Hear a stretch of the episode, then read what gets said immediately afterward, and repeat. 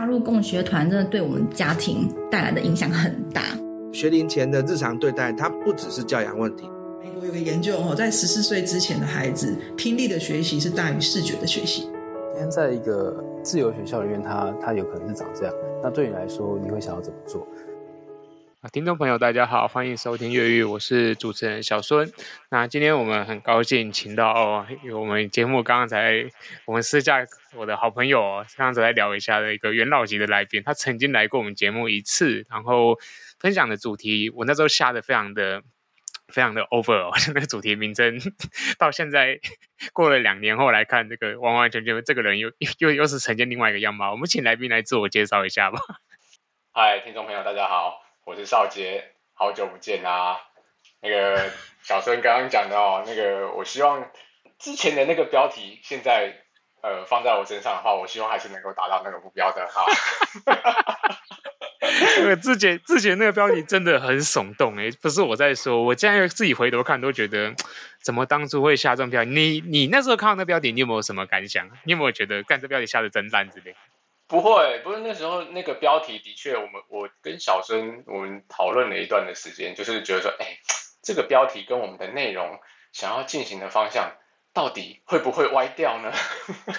因为标题的内容一出来，我们的朋友呢，其实争相的，就是在纷纷的议论哈，就是哎，原来原来少杰是这样子的，哎，看这是标签呢、啊，这是标签吗？这算是标签吗？算啊，它是标签啊。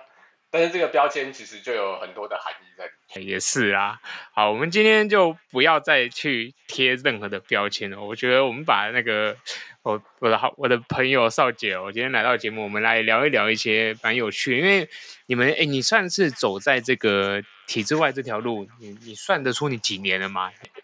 呃，我想想哦，从我我自己会觉得说。其实从小孩出生之后，应该就是啊。不过就我自己来讲，其实，在小孩成长的这一块，我我我一直蛮想给他一个环境，就是从他很小的时候，我们我其实我我们家就在找说啊，有没有团体的生活的环境啊，然后可以做什么做什么，不要因为我们家就是自己带小孩嘛，可是又不想关在家里面，所以我们也。自己成立过 PG 团，哦，然后也想要找团体，可是应该也有蛮多人可能有类似的经验，说 PG 团走到最后，如果要谈教育理念或是各自的呃想法观念的时候，很容易就散 赛了，就差赛了，就哎那个你好我好大家拜拜，为了你我都好这样子，对，所以当然我们家也经历过这段时期啊。所以后来真的觉得蛮幸运的，就是也就是在台湾真的有一群人，好有有找到志同道合的伙伴这样子。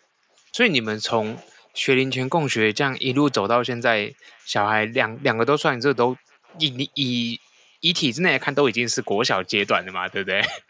对，大的现在在。呃，年纪年级来说，应该是升四年级。那小的现在要今年就是现在开学了嘛，所以是升一年级。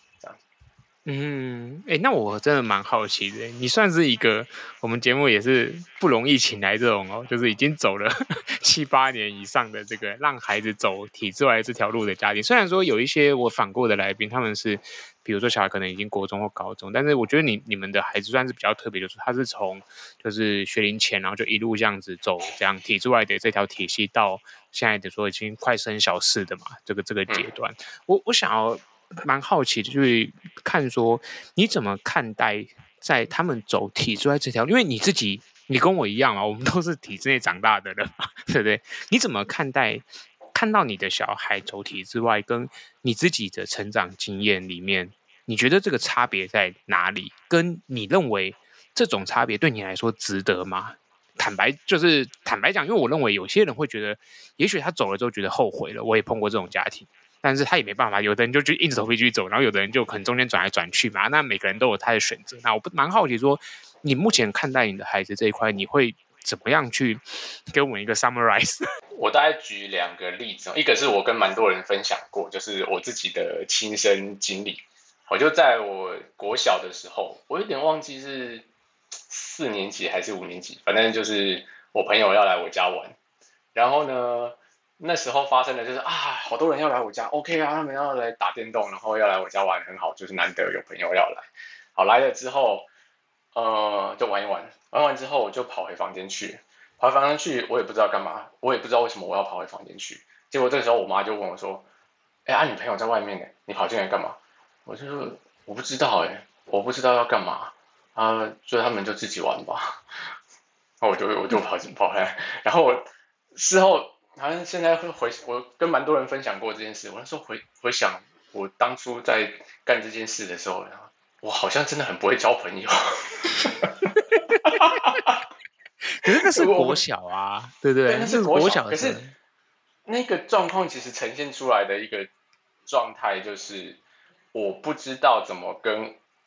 我的朋友一起玩或是一起互动，即便我认为他们是我的好朋友，其实一起玩的时候，我会有一种距离跟生疏感啊。但是这这样子的一个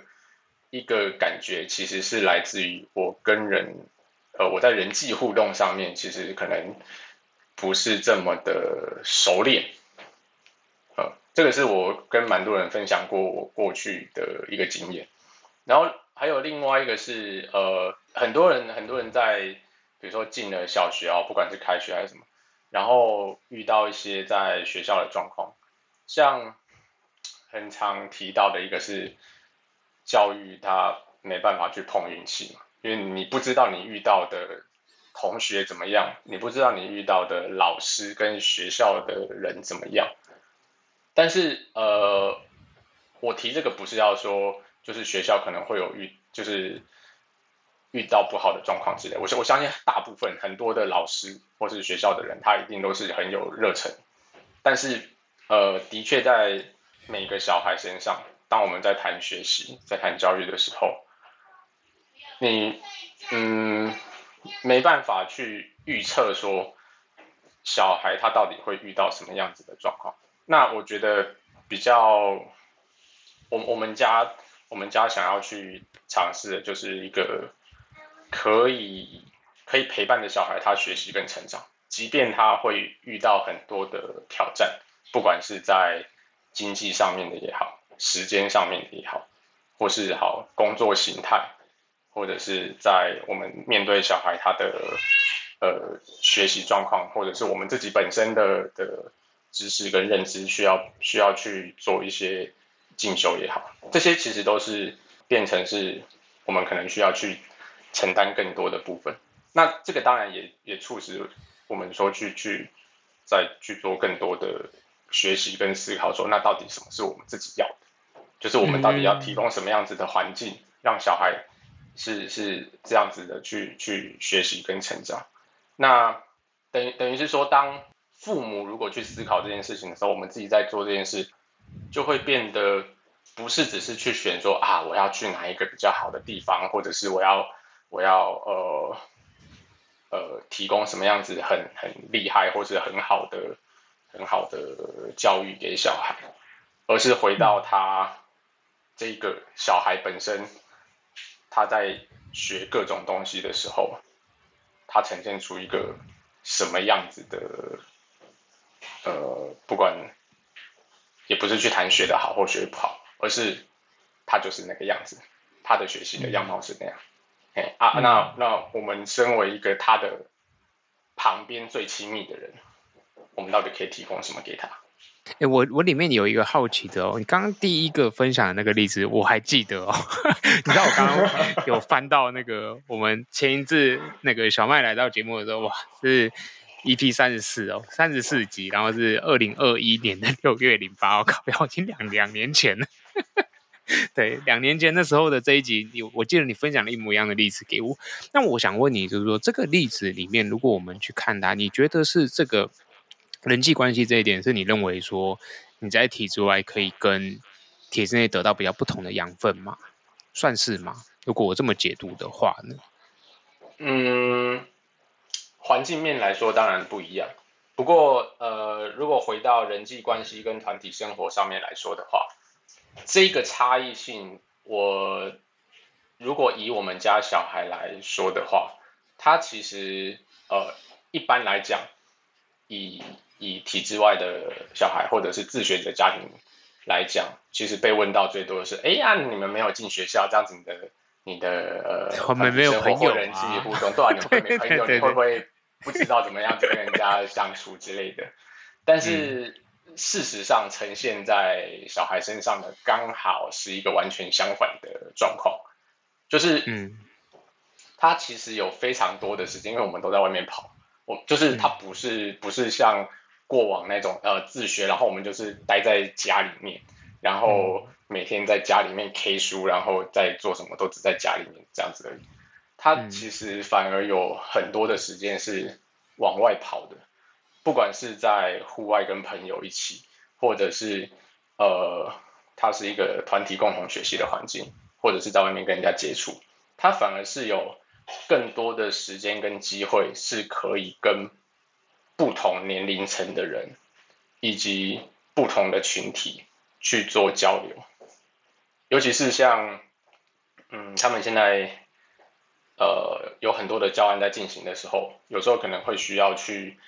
呃，各大就是共学的时候也一样啊，就是去各大公共场所，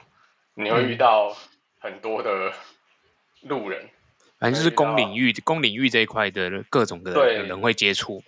嗯，对，虽然说的经验有时候可能有好有坏，然后友善的人也是很多，嗯，对，但是那那提供了很多交流的机会，甚至说，因为在同年龄层，呃，好呃，混龄的小孩这样来讲，从学龄前你就有 玩具的事情、物权的事情可能需要处理，嗯，对，那到了学龄后的团体生活，其实一样是混龄的环境啊。你教案进行的时候，你在外面，你其实也是跟不同的人在交流。那呃，那个时间跟机会上，相对于如果要去学校里面的话，其实那个机会是多的。那呃，在学校里面，当当然我们自己都经历过，里面虽然说是一个团体的环境，那大家是坐在那边上课。顶多就是来讨论交流，是在一个呃有一个既定的环境，或是设定好的教案的过程里面进行。对，嗯，他他对于多样性的部分，他会有一些差异啊。但是我我不是说哪一个好哪一个坏，而是说，呃，就我们家在整个自学的过程里面，他的确有。蛮多的机会可以跟各式各样不同的人交流，尤其是在你看去年啊、呃，去年我去 进行了一个非常不一样的过程之后，嗯、小孩其实是跟着在在街头上的，就是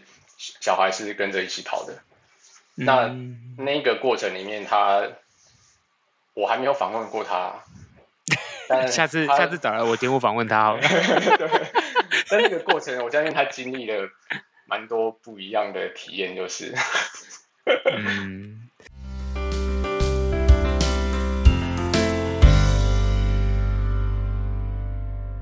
另外一个很真的也是很好奇的是说，如果我这么这么讲好了，我在听你前面第二段的叙述的时候，我觉得你对你们，不论是你或者是你老婆，你们对教育的参与度是。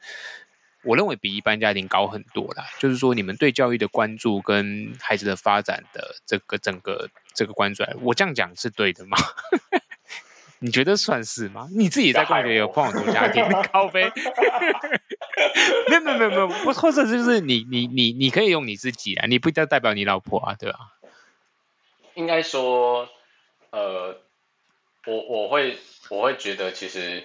每个人对小孩他一定都是。重视的，他的教育他一定都是重视，嗯、可是他重视，可是有没有时间？有没有时间去陪伴，或者是说对，或者说他重视在哪个层面嘛？对不对？对对对，这个部分可能每每个人他的状况不太一样。那嗯，我们当然这里面就会有一个你你会做出什么样子的行动？跟选择我们对，对，以我们家来讲的话，呃，在过去可能家庭的状况，哎，其实还不错的时候，那可能可以比较明确的去分工来做这些事情。那那当然我，我我老婆她也愿意，她也愿意带着小孩，然后一起共学，一起自学这样子。对，那我觉得最终，因为在在今年，其实我们家面临的比较大的变化跟挑战哦。那他其实也浮现了一个状态，是说，在家内民主以及你每一个人生活的各个面向，你每天这样子工作哈，赚钱，然后还有。呃，休闲娱乐，然后你做自己的兴趣，然后你什么上有小，哎，上有老下有小之类的，这种 就是每个人生活里面有各式各样的这些东西。当当你在家庭里面的时候，它就是一个小团体啊，对啊，嗯、那它就是挑战到说你的呃平常的沟通跟家内民主的状况到底怎么样？那那其实在，在在今年我经历的比较大的变化是，哎，我发现。我身边的资源其实还蛮多的，那，对，所以以我们家自学这样子一段时间来看的话，过去啊，过去其实比较多是我太太带着他们参与呃自学的活动比较多，然后我自己可能是在在呃也会参与，可是同时也会花蛮多的时间在。进行，呃，同样是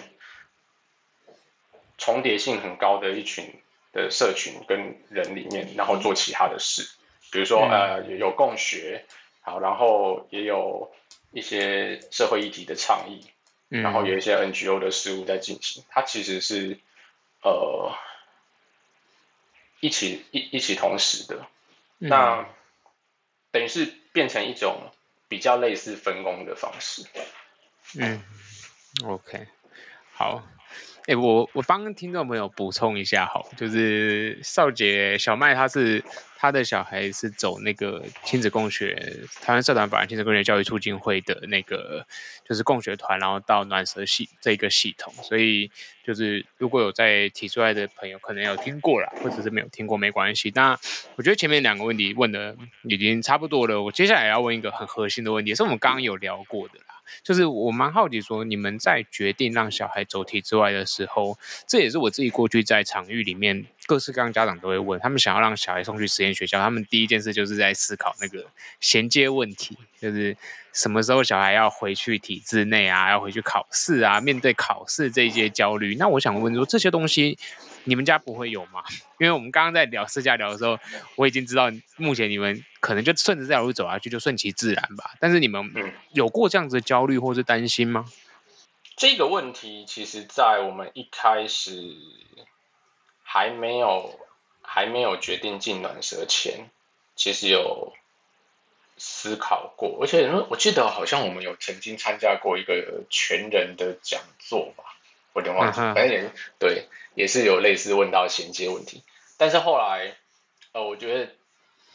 呃，到了小孩真的呃进了暖舍，然后学龄后，其实我们真的就没有再想过这个问题了。我觉得那个关键点，我觉得那个关键点在于呃大人对学习的看法。其实，在进暖舍之前，我们有过一次，应该是类似聊聊会，那时候被问到的问题是，呃，大人呃父母你自己本身对学习的想象到底是什么？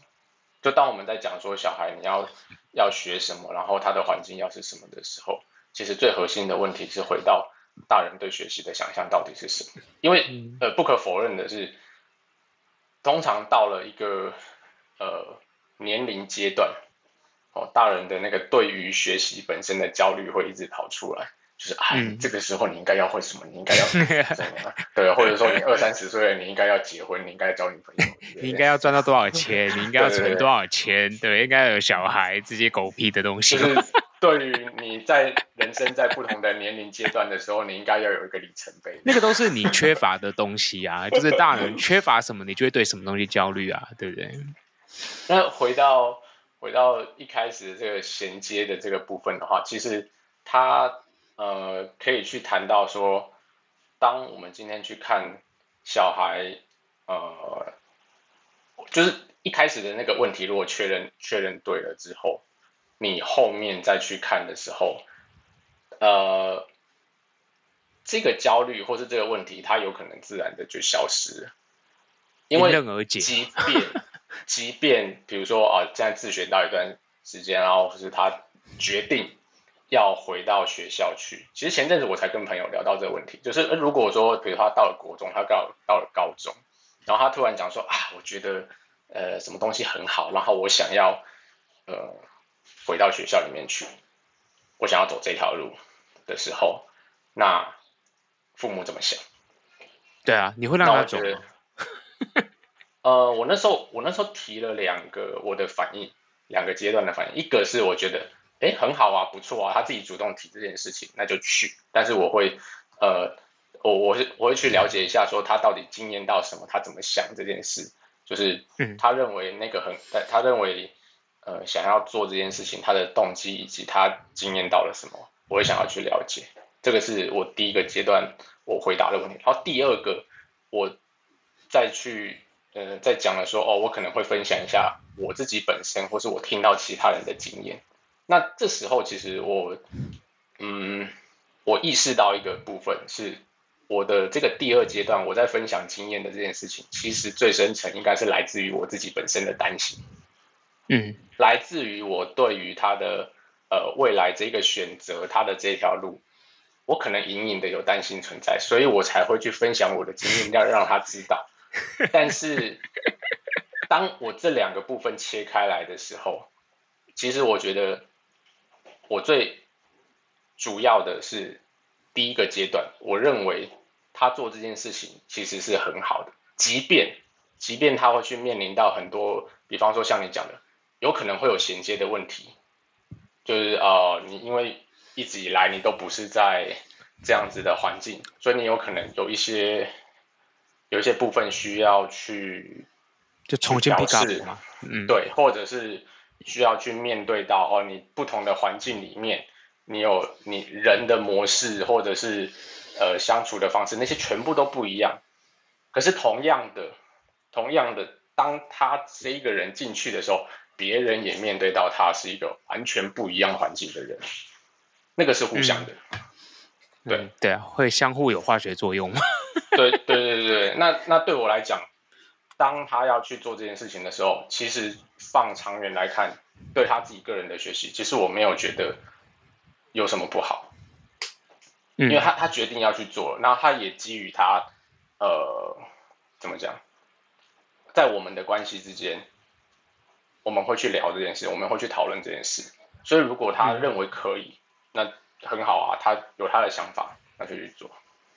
哎，你的小孩他其实他他现在他知道他们自己走的是一条跟一般一般学生不同的路吗？就是你以你的小孩目前年纪，他们知道这件事情吗？他知道，他知道别人跟自己的学习方式不一样。嗯，但是。也就这样子而已。哦，oh, okay, 就是比如说哦，别人他们是要去要去学校，去学校里面，嗯、然后他们可能是一个什么样子的上课方式，嗯、那他的学习方式是另外一个样子。那其实就、大概就是这样子。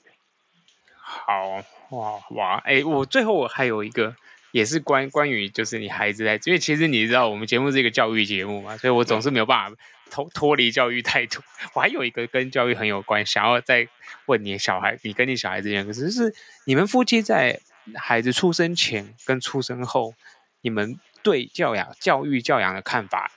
算是都一致吗？还是说这中间也有经过呃辩证核对啊，各式各样的讨论？就是这个这个我蛮好奇的。没有讨论过。蛮厉害的，一样啊，就是呃，时间到了，年纪到了，这个问题就会突然出现了。你看，呃，比方说，比方说那个，好，小孩出生之后，第一个需要去讨论的是，那小孩怎么带？嗯，哦，对，要不要请孕假？然后有没有后援？就是碰到要来带。对对，碰到了这个问题。对，我们我们都，我跟我太太比较不是，就是啊，事先把所有东西规划好。你有规划的话，顶多就是几个月、半年、一年这样。而且你规划通常也会碰到很多实际的状况，你就得那个，我觉得规划没有那么容易实行啦，对不对？我之前我之前有在准备一些讲座的时候，然后有有稍微把一个例子放进去哦，就是当时我呃大的要出生前，知道我们知道怀孕的时候，就我们那时候知道怀孕的时候很晚，十好像十二周还是四周的时候才知道怀孕，然后三四个月了，对对，其实蛮晚的，然后就开始。啊，第一个嘛，第一第一个，然后我想，哎，要当爸爸嘞，怎么办？不知道怎么办，然后就开始查资料，然后查资料，我还准备了一本厚厚的，什么把一堆拉里拉杂的东西全部都整理好，要做什么做什么，然后都放进去哦。然后那一本呢，现在不知道放到哪里去，我连翻都没翻过一次。我资料整理好了之后，然后就丢到旁边去。好吧，看起来也是蛮顺其自然的啦，就是 反正来了就面对嘛，来了就面对嘛，那就这样子一路走下来。所以你看，我们出生之后，然后一直到呃，发现我们我们本来就没有想要送去呃托婴或是幼儿所这样子，对。幼幼稚园其实有哦，幼稚园我去抽过，那时候通通知单来了，然后一开始因为其实以前没有。没有人一起讨论的时候，其实也不会特别去想那么多，就是啊，东西来了，入学通知单来了，然后你拿到哦，那就是对啊，就是准备去抽啊，对啊。对啊，而且我那时候是经历了从呃 PG 团解散之后，然后小孩想说要去找一些伴，所以所以还有去上那种外面的那种付钱的课程，就是哦，嗯、好像有有朋友一起上课，然后上完课拍拍屁股就走了这样。然后蛮实在的，然后就想说啊，那有有有，那时候其实我共学团共学团好像我从开始看到真的加入，中间间隔一两年吧，就是每次都是、嗯、哎，刚好没加到，刚好没有加入，刚好没参加到。那时候还是全盛时期啊，听说也很对对对很难进去的，对很满呢、啊。我还听说有人调闹钟的，我想说原来这招 好扯哦，调闹钟要抢报名，然后。呃，就去后来我就去抽幼稚园了嘛，幼稚园抽不到，哎，也刚好抽不到，之后那一期的那一期的工学团就报到了。哦，哇，这个是巧巧合哎，啊，冥冥中自有注定，就走走到了现在这样，然后就好就进入工学团，所以幼稚园就也没有就丢到旁边去了。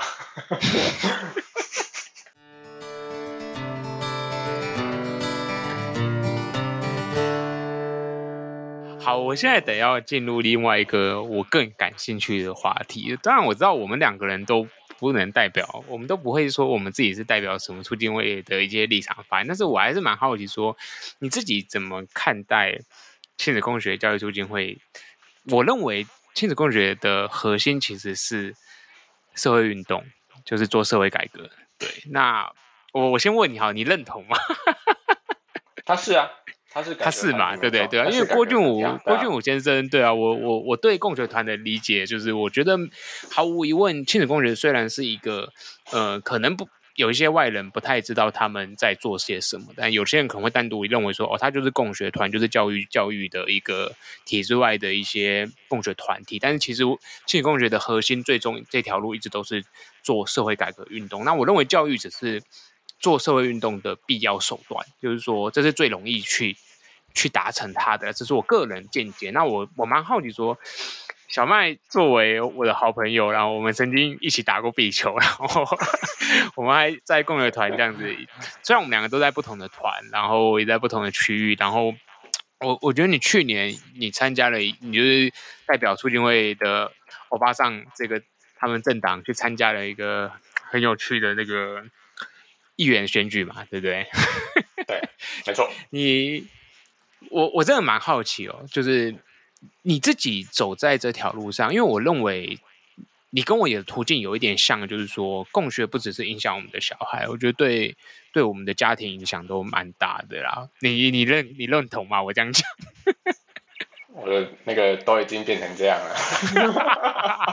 靠北。好啊，对啊，因为我就真的蛮好奇啊，就是去年你怎么会决定要去参加议员的选举啊？然后跟这个选举对。像你刚刚提到你的孩子有跟你一起上到街头，其实我宣乐那边我有看到一些 post 啊，你那所有的连接我的我也都有按赞嘛，我记得我还有捐，我还有捐小额捐款给你，然后有有支持啊，感恩感恩，对对对，重要的捐款人，对选选区不在我这里，我也没办法帮忙啊。好了，那就是去年这个选举你。对你的改变是什么？然后跟对你的孩子，刚刚你提到的，你觉得如果从这两个东这两个观点来切入呢？我们先谈你自己好了。你觉得你怎么会投入这场社会运动里面去？跟你看到什么？刚刚前面有提到说，其实呃，在之前我跟我太太比较多是进入一种分工的状态，所以其实当初我有有一边有正职的工作的时候，在在工作之余，其实我有蛮多的时间是花在呃 NGO 以及欧巴桑的事务上面。那这部分其实一方面当然是来自于说，哦，我我可能有除了原本专业的工作之外，很多想要做的事。那这些事情可能是跟我自己有有一种想象，认为说社会是怎么样子呃公平正义的这样子的理念存在。对，想要去付诸一些行动。那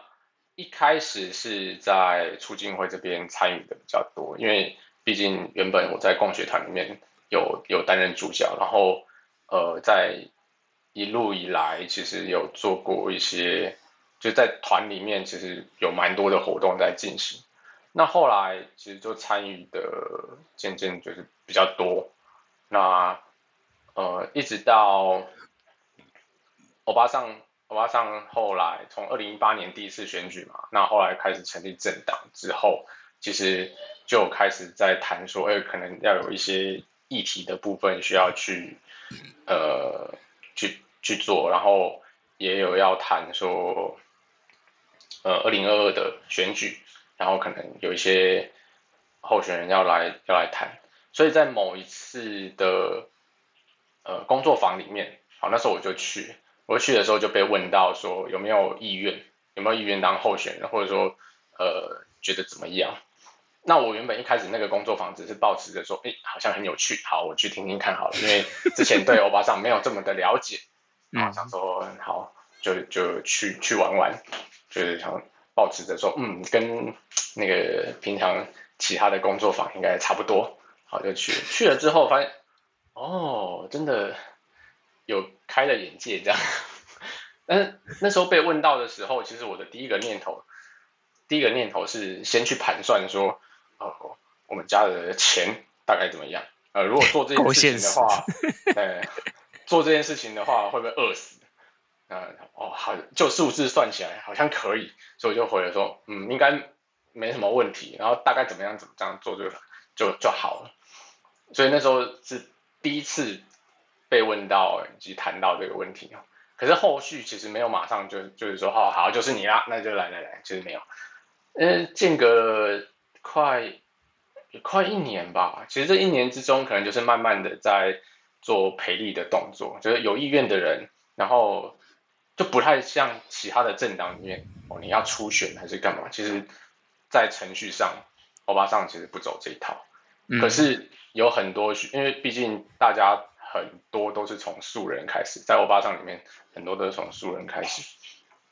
所以有很多需要培力的过程，需要去确认你对政治的想象的过程，嗯，然后或者说对于议题敏感的敏感度，你要去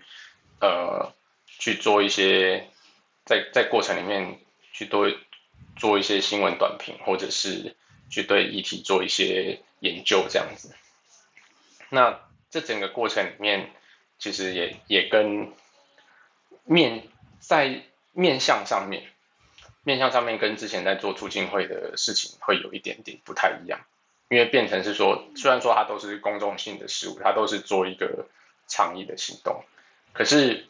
从教育面谈跟从政策面谈，它还是不太一样。嗯，因为差异很大。对，那。其实，在培力的过程里面，自己就也被问到很多次说，说你真的要选吗？你真的很确定要选吗？嗯、啊，你选了之后怎么什么什么怎么办？这样子，好，那被问了很多次之后，其实我我是一直在有点在酝酿说，哦，好像嗯，现在比较确定可能是百分之五十，然后再过一段时间可能百分之六七十，再过一段时间可能百分之哎八九十，就比较不是说嗯，对我就是要选，没没有没有这种，比较是在过程里面，因为跟同伴一起工作，好然后一起讨论，然后一起对这些议题做一些深入的研究。那发现说，嗯，真的会很想要再多一些努力，然后再去多做一点，所以最后最后才会决定说，呃，出来参选，然后把原本的工作给辞掉，这样子。嗯，这比较是在当初的过程的变化。那你当初决定要出来参选的时候，你有没有想过说，全身而退之后你就要回去本来的工作了，或者是说，那个时候有想到这一条，下面再下一条，再下一步要怎么走吗？有啊，那时候那时候有稍微铺一下路啊，原原本我对于自己的呃前公司一开始。我原本没有特别去想什么，想说好，那就就辞职啊，就直接辞职啊，然后等到选完之后再找一份新的工作就好。如果如果真的没有的话，再找一份新的工作就好。一开始的想法是这样，那当然也是抱着的说，比如说有人说你跟公司谈留职停薪嘛，嗯，那我的第一个那时候我还问过你啊，对不对？对啊，对啊，第一个念头是公司才不会、欸，公司才不会要哎、欸，虽然说。这个事实证明，结果的确是这样子，没错。但是在过程里面，我有，我好我后来还是有跟公司提，我跟公司提说，哎，要留职停薪。因为其实我跟同事聊了之后，嗯、觉得好像可以，那还是提一下，可以跟公司来走这样子，留一点，留一点后路这样子。嗯，对，一个是后路。那其实，但是就我自己当时的状态来说。我没有把它看得这么重。对啊，我记得你说你根本不在乎后路啦。我问过你啊。所以我真的很好奇啊。那个过程最有趣的其实是，嗯、呃，公司的呃，我在提留职停薪这件事情的时候，公司它的讨论的过程有让我觉得哇，这个的确是有。在一间公司的角度上面来看，有各个面向，他会需要去触碰的地方，所以其实我就比较没有这么的，就是啊，你怎么都不能留职停薪，这么烂之类的，就不不会是 不会是这样子的一个，这同理心啊，公司的同理，站在公司立场的同理心这样子，不，可是公司本身我。我的确觉得说，呃，这他们有有不同的角度需要考虑，这个是完全没有问题。那其实也蛮多同事在这个过程里面有有给我一些蛮好的回馈啊，所以其实我都蛮感谢的。尤其是我自己之前的前主管，他有一直在蛮积极的在讲说要找我回去。嗯，虽然说到现在那个历经了各种。不可预测的变化，这样，对对，就是我也没办法说，哎，就是我们就就这样吧，就走到现在了。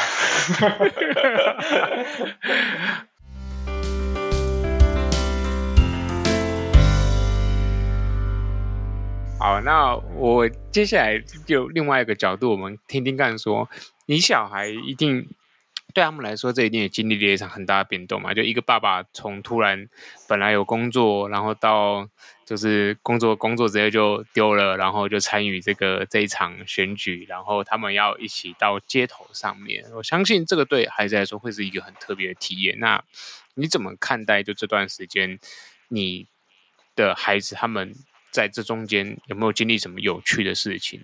是你觉得可以拿来分享？我在他们身上在这一年多里面发现一件事情是，呃，当我们在看他们说哇，呃，我我自己的生活有这么大的变动，哦，身边的人的生活有这么大的变动，那对他们来说是不是也是一种很特别的经验的时候？嗯、我在他们身上发现的事情就是没有，对他们来说那个不是特别的经验。嗯、但但是我会这样子讲的意思是说，那个就是他们生活的一部分。嗯，就是在你身边的人，你的你的亲密的人，你的爸爸妈妈，他的生活有这件事情出现而已。对，就是啊，你原本有工作，好，啊，你现在换了一个工作，或者说你换了一件要做的事情。然后你需要，你需要可能，哎，时间好像需要比较多，呃，安排行程，早上去站路口，哦，或者去去哪里发传单，或者去哪里，呃，短讲之类的。那个对他们来说就是生活的一部分。然后，呃，对他们来讲，因为我那时候选区在台北市嘛，那，呃。对他们来讲，有时候行程没办法这么的密集的跟着，或是这么早的出门，所以他们可能就会挑一些时段去。那所以他们就是呃哦，有自学的活动，有有团体的活动要去，然后可能就是在安排穿插一些，然后跟我跟我的行程，然后这样子一起进行。甚至在最后一个月，因为因为那时候很刚好是我的呃我们家大的，在我选举的期间要去环岛。啊，这个环岛活动就是在暖舍里面既有的、既有的团体合作的一个教育活动。对，那那时候我我其实也有也有跟了一段时间，就在选举选战的过程里面啊，因为那个意义其实蛮重大的，所以其实我也有跟了一段时间。那回来之后，其实就已经到了选战的最后末端末端了嘛，一个月，最后一个月啦。对，那那时候其实我就已经。很呃，几乎行程就是非常密集的在选区那边，所以他们其实我我在那边有一个小空间，有有去接到一个小空间，对、嗯、对，那嗯，那也不算办公室，那个里面真的就是办事处，我平常在里面耍废的地方，然后我就在里面休息，然后啊跑那个行程很累，就回去休息。嗯，啊，他们他们就是也有到那边。就住在那边，就如果很早的话，他们没办法再过去过来的话，就是就就是在选区那边就住下。所以其实最后的那一个月，他们等于是也有比较密集的一起行动这样子。那对他们来说，呃，我刚刚前面说他那个不会是特别的原因是，他的确就是经历了这样子的过程，可是呃。没有没有去跟别人比说，呃，那个谁有谁没有之类的，而是那一段时间他的生活是那个样子。哦，那就我来看的话，嗯，他蛮不呃蛮不一样的地方是，因为你在跑行程，你就会啊、呃，比如说去举旗啊，去发传单啊，去跟别人接触啊。对，这这些过程里面，嗯，就刚刚最一开始讲的，你有非常多的机会跟各式各样的人以及各种不同年龄层的人接触，然后去呃去讲你到底在干嘛，去聊你到底在干嘛。对啊，当然他他们知道的可能说，哎，我爸要选议员哦，就我爸现在那个，哎，他他工作不做了，这样。然后是到了现在说，呃，到了现在，因为有稍微聊一下嘛，就哦，我们的钱就是，咦，越越花越少，越花越少。然后我甚至前阵子就问他说，哎，那个我现在工作跟以前很不一样哦，那个你觉得怎么样？他说没有怎么样啊，你就是以前做什么什么工作呀，现在做什么什么工作而 我觉得这是一个很有趣的视角，就是说，因为对大人来说，我们常常看很多东西是，可能对我们来说是很重大的改变，或者是很重大的决定，但是其实对小孩子来说，第一个他的理解也没有真的到我们这个程度去了解说这个事件会产生的影响嘛，所以他们只会从他们实质上生活的一些差异里面去看待你这个改变，那可能对他们来说就不是这么大的一件事情喽。对他来说，那个差异他知道，嗯，对，但是他的确也没有去把它，呃，去去想说，哦，这个代表的意义到底是什么，多么的，嗯、多么的，呃，怎么样怎么样之类的，因为 他就是人的不同的状态的呈现而已。嗯，对，主要你你之前做这件事情，现在做这件事情。但是，但是他还是会去算啊，比如说那个跟他弟就会在说，现在没有太多钱，我们那个钱怎么样怎么样花，然后说呃我们家没钱了，然后、呃、怎么样怎么样，就是也也是会有类似这样子的语言冒出来，但是我不会觉得，我不会特别去想说哦他在讲的可能是说我们家经济状况好或不好之类的，而是他会。因为在聊天的过程里面，我们会去聊到说，哦，呃，我们家现在经济的状况怎么样啊？工作的状况怎么样啊？然后我们肯定是怎么样子来来进行一些我们日常的活动或者安排这样。那对他来讲，就是这些差异他知道，这些状况他知道，但是他还是呃会由这些外在的环境来形成。嗯，这就是他的生活，嗯，嗯，他的生活环境就是这样子而已，呃，就是有有这样子的变化，可是不会特别去执着于说，哦，呃，怎么样子比较好，或是我想要怎么样子，呃，比较不会有这样子的状况出现。嗯，唉，好吧，最后我实在是蛮好奇，这么大一口。因为我我就我我其实都有蛮多东西想要想要想要讲的更更直白一点好，不过我觉得我们作为教育节目，还是有些话还是不要讲的这么的直白。就是最后我想要问一个 问一问一个问一个，就是我我我自己把这个定位成，就是说，我认为共学团其实在做亲子教育这一块，就是。不只是各位孩子嘛，都包括我们参与的父所有的家庭的呃照顾者，就父父母之类的。好了，我觉得其实同时也在做一个成人教育这件事情啊。那我我觉得我是受到过呃促进会他们这个团体的影响是很深的，我相信你应该也是嘛，对不对？所以我最后一个问题就想问说，就是说，嗯，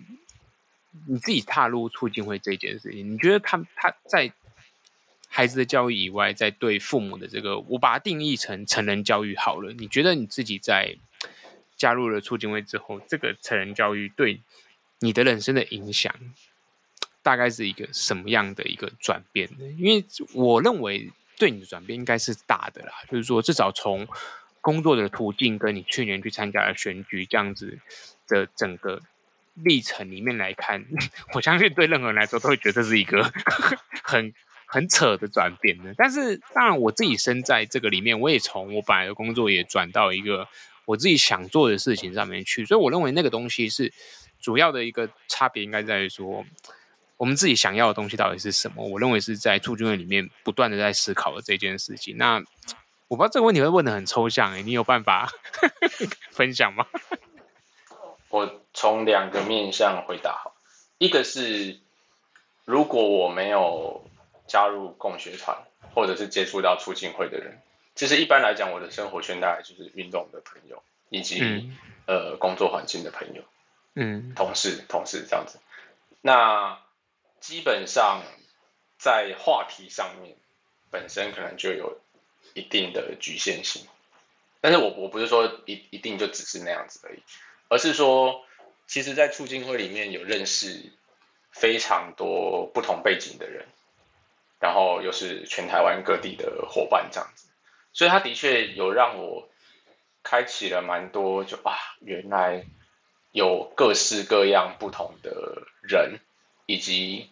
因为会需要一起工作，会需要一起开会讨论处理各式各样的事情，所以你会发现说啊，原来有人，这可能是以前的过往的经验说，哇，还真的真的很难合作。然后或者是说有人一起做事就是会有很很爽的感觉。但是，呃，这样子的过程其实都让我觉得说有认识到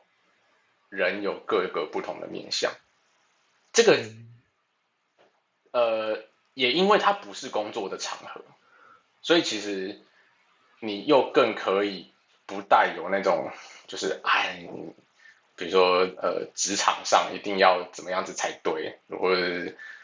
你有有什么职场伦理，或者是阶阶级，或者是一种某一种共识，某一种环境共识。嗯、对，就是呃，或或者是不同部门对着干的那一种。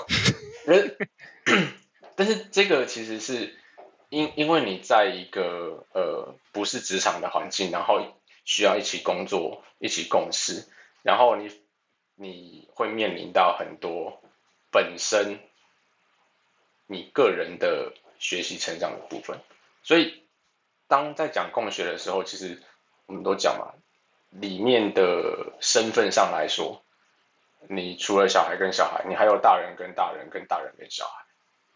嗯，就是这些不同的组成里面，你都存在于，呃，你都有学习的成分在里面。那对于我自己来说，其实。进入共学团之后，就这个面向就变得非常的广，各种事物上面或各种组成上面，其实都会去接触到，呃，原来有各种不同的样貌。那当然，呃，就有有有开心有不爽过嘛。呃，不过我觉得最大的、最重大的意义是这个。不同的经验里面，也同时开启了我，嗯，怎么讲，一路走到现在，然后真的去看说，啊，原来人的可能性有非常多种。那比如说，一直到我今年，啊，你你你也换了跑道，对不对？我现在、嗯、我现在是一个瑜伽老师，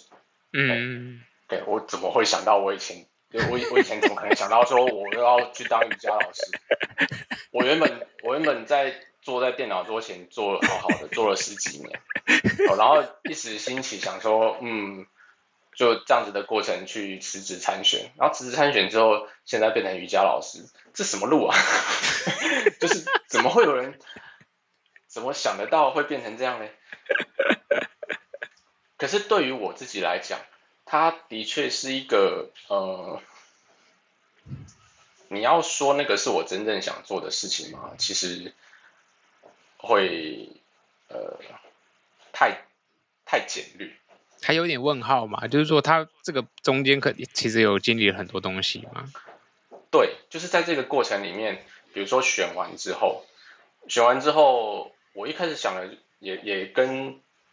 也跟其他人谈过。我原本一开始想的是，那就回职场去啊，嗯，就开始找工作，就回职场去了。我也没有想说，对啊，对啊，就是哦，那个薪水，整个业界环境也还不错。虽然说今年可能受到一些，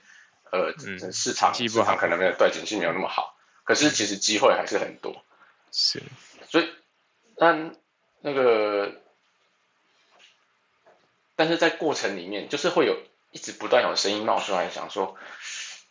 呃，一样是这个到底是不是我想要的？嗯，但是不是一个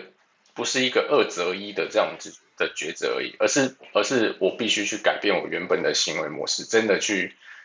去探究说，在我的生命里面，我到底要什么？嗯，对，那他呃，他的确会有蛮长一段时间，就是进入。小时候你刚刚讲的可能会比较抽象的部分，是我必须一直去想说，呃，这个好像也不太好，那个好像也不是我想要的，那我到底想要什么？然后就一个人呆呆的坐在那边，甚至有好几次我会就为了可能就是，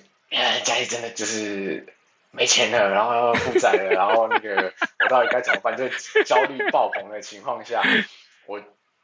让自己坐在那边，什么都是什么都不要做的那种。就是我只是 就是让他焦虑个半死，然后就是停在那边，我让他自己想说，好，我就是焦虑啊，那要那又怎么样？那那就是先先让他这样子过一阵子的。嗯，但是呃，在那个过程里面，我其实是让自己比较慢下来，去去看自己的状态变化了，就是不要被不要被一些外在的环境推着说，好，我要赶快去做什么，赶快去做什么。当然，当然不是说你也什么都不要做，而是说不要急着去做什么。嗯，没错。诶，这个是我认为，我认为说真的，成人教育最难的地方就是这个，因为我们不像小孩或者说学生这个角色，你在做任何的选择的时候，基本上你背后没有背负这么大的那个 我们讲包袱，或者是说那个家家你背不背着一个家庭的生计这件事情，这这是我认为。做成人教育，你常我自己我自己这个节目，我其实在做的也是这件事情，就是我希望透过访谈去让听众可以听见一些不同的声音跟不同的面向。那其实跟你刚刚在里面分享那个，就是说你在选举的这个过程中，你跟整个青年公园社群大家接触到不同的人。其实我在这这个节目，我做的是差不多的事情，但是我觉得，我觉得成人教育是一个。非常非常，就是说，你说要挑战吗？就是我们要做出任何一个选择，都背负着很大的，就是你自己的人生跟你背后背的东西。我觉得那个，我不知道有多少人可以可以体会啦。我觉得在台湾有一个蛮有趣的状况，其实是我们以前在我们这一代嘛，我不确定其他世代有没有出现这个，就是。不要不要把兴趣当成工作，嗯，不要把兴趣当饭吃嘛，对啊，对对对对，就是你要你你做的事情，你要工作的事情是另外一回事，嘿啊，你有兴趣的那个是再另外一回事，你不要把它当成一个工作，就是有当在讲这句话的时候，它就会出现一个是，哎。啊，那你你不要把兴趣当成工作，那工作又是你不喜欢的事情，然后这样子不就变得好像人很分裂一样？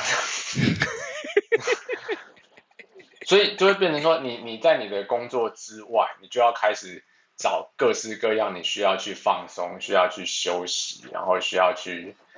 呃休闲玩乐的各种可能性。可是回到这，这就是现代的斜杠啊，对不对？但是回到源头，就是你一天就是二十四个小时啊，嗯，哎啊，你一天二十四个小时，你自己到底想干嘛？八小时社畜啊？有没有？有有没有一件事情是它既对你的生命有意义，然后又是你喜欢做的事，然后同时它又是能够赚到钱的？嗯嗯，对啊，应该应该说，你如果能够把这些东西全部都结合在一起，甚至你也知道该怎么样子，该休息的时候休息，该玩乐的时候玩乐的时候，它会是一个蛮不一样的一种样貌。那那其实，在今年我自己有经历的这样子的一个过程，虽然说我现在是刚起步啦，就是还在转换了跑道之后，我再重新，我我其实有曾经再重新体会到说，诶，我觉得自己好像还蛮自由的。这个自由是我我印象中，我在小学还是国中的某一个时刻，我有感受到，就是真的，呃，不用顾虑太多其他的压力，或是各式各样拉里拉杂的事情的那种自由。那呃，刚说的背负那个，我前几天才跟我朋友聊到，他就是问 问说，呃。问说：“哎，为什么我好像都讲没钱呢？可是外表看起来都不觉得你是没有钱，然后是很焦虑的样子。你怎么都看不出来呢？” 然后就说：“就嗯，可能真的没有觉得，没有觉得完全不行了吧？因为我我觉得说那个完全不行的意思是说。”嗯，我会一直被人家问说，你身上到底还有没有钱？我这边有，我可以借你。遇到身边就是有一群这样子的朋友，然后，我可以借你，我可以给你啊。然后我就会我就会跟他们说，先不用，再等等，先不用。我爸、我妈、我朋友，然后就是呃很有趣，然后就其实也蛮蛮感恩的，是说。可能是因为这样子，所以其实我从来没有觉得自己山穷水尽。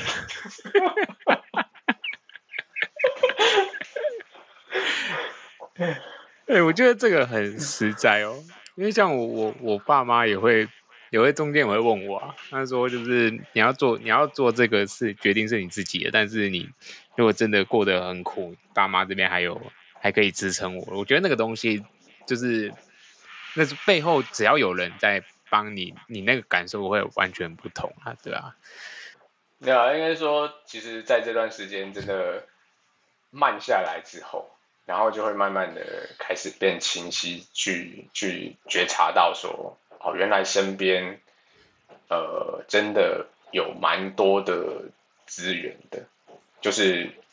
我会说是富有，但是那个富有是来自于身边真的有非常多的人。以及呃非常多的从以前啊，比如说啊国中、高中啊工作的时候的这些好朋友啊、同事啊，然后他们的确都很很愿意帮助你，然后觉得自己受到蛮多的照顾，所以其实，在这一年里，在这一年里面有真的。很深刻的感受到这件事，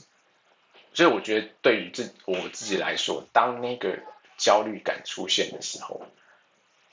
我不会被他呃这么容易的困住，或是推着要去做任何很急迫的行动。其实跟这个有很大的关系，就是知道自己其实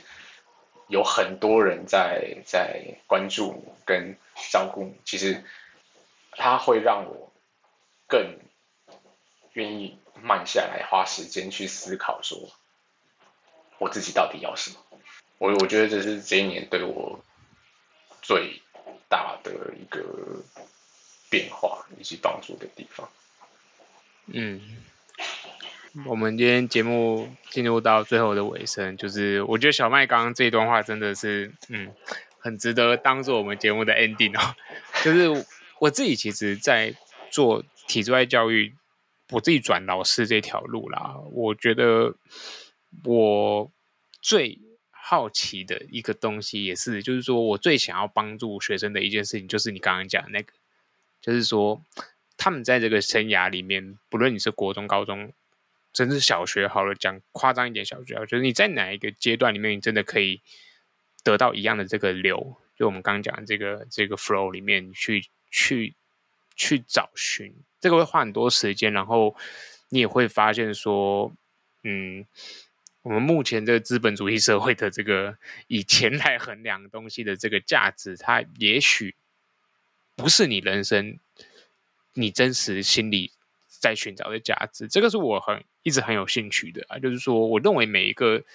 实验教育场域，其实大家多多少少都在做这件事，只是说有些人做一做，他又会被焦虑击溃嘛，他 会他会忍不住再走回本来的路，所以我我真的觉得这是很有趣，所以我今天其实拉小麦来这一集，我是很我对这个心，我对这个路历程，我认为它正是我们在做教育里面，嗯，最难给学生的东西。然后我认为也是成人，你一旦过了学生阶段里面，你要再来寻找的时候，你要花的代价实在是 很大。我不知道对小麦来说，你觉得代价大不大？这个代价哦，诶。就是目前负债中的，那个负债还不少。对啊，所以我我是我是觉得，就是成人要再回来学习，不但有我们刚才提到的这些你背后背负的东西，跟你你生活巨巨变产生的这些转变的痛苦，然后另外一个很大的就是你实质上那个转变，你真实所带来的这个冲击，很多人是负负担不起的。我认为能够负担得起的人是幸运的。坦白讲啊，就是 要么就是你很早就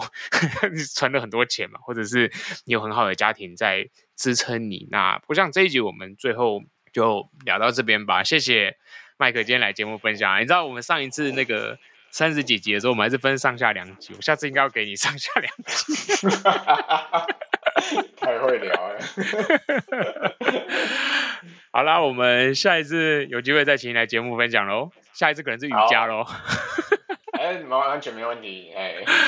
OK OK。好，那我们听众朋友下一集见啦，大家拜拜。大家拜拜。